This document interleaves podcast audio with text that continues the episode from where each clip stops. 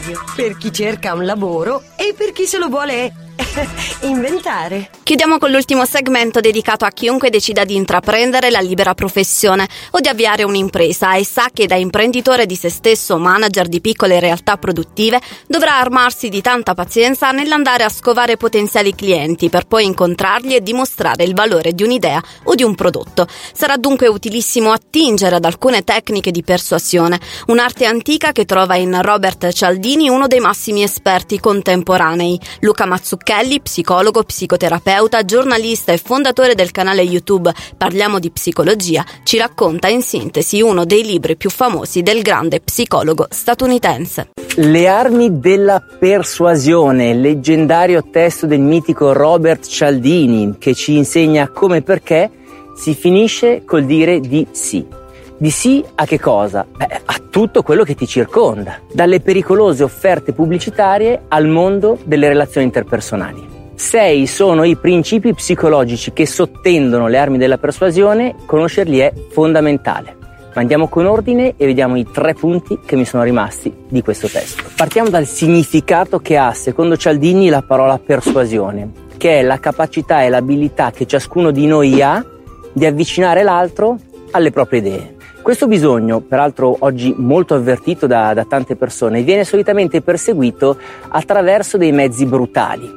Pressione, coercizione, forza. La persuasione da questo punto di vista rappresenta un'alternativa gentile, anche perché implica un'informazione genuina e sincera di quello che si sta dicendo all'interlocutore. Laddove invece c'è disonestà di fondo, allora sì siamo davanti a manipolazione. Secondo punto che condivido ha a che fare con la nostra vulnerabilità, che è alla base del motivo per il quale la gente riesce a influenzarci. Gli uomini per loro natura cercano diversi espedienti e modalità per risparmiare il più possibile le energie a loro disposizione, anche se parliamo di energie mentali e per questo vengono utilizzate delle euristiche di pensiero. Che cos'è un'euristica di pensiero? È un automatismo in base al quale tu prendi da pochissimi indizi e decidi di trarre una conclusione. Hai a disposizione uno o due indizi, accetti quelli e decidi se fidarti o non fidarti della persona che è davanti a te.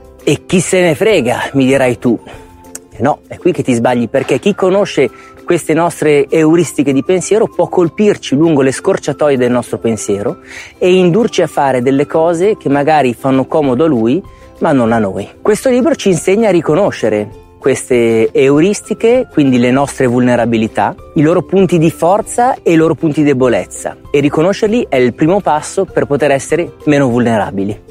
Inoltre, a scanso di equivoci, all'interno del libro, per ognuna delle sei leve psicologiche sottostante alla persuasione, c'è un capitolo proprio dedicato a come neutralizzare queste armi quando sono rivolte contro di noi, a scopo manipolatorio, e quindi poter vivere in maniera più serena e consapevole anche le relazioni con gli altri. Infine un rapido accenno alle sei armi della persuasione, che sono la reciprocità, la coerenza, la riprova sociale, la simpatia, la scarsità, perché accenno e basta queste sei armi di persuasione? Semplice, perché il mitico Robert Cialdini mi ha fornito in anteprima un'intervista nella quale approfondisce punto per punto tutte le sei armi di persuasione e di più, proprio in questa intervista in anteprima mondiale, in anteprima mondiale mi ha rivelato che ha recentemente scoperto un settimo principio della persuasione.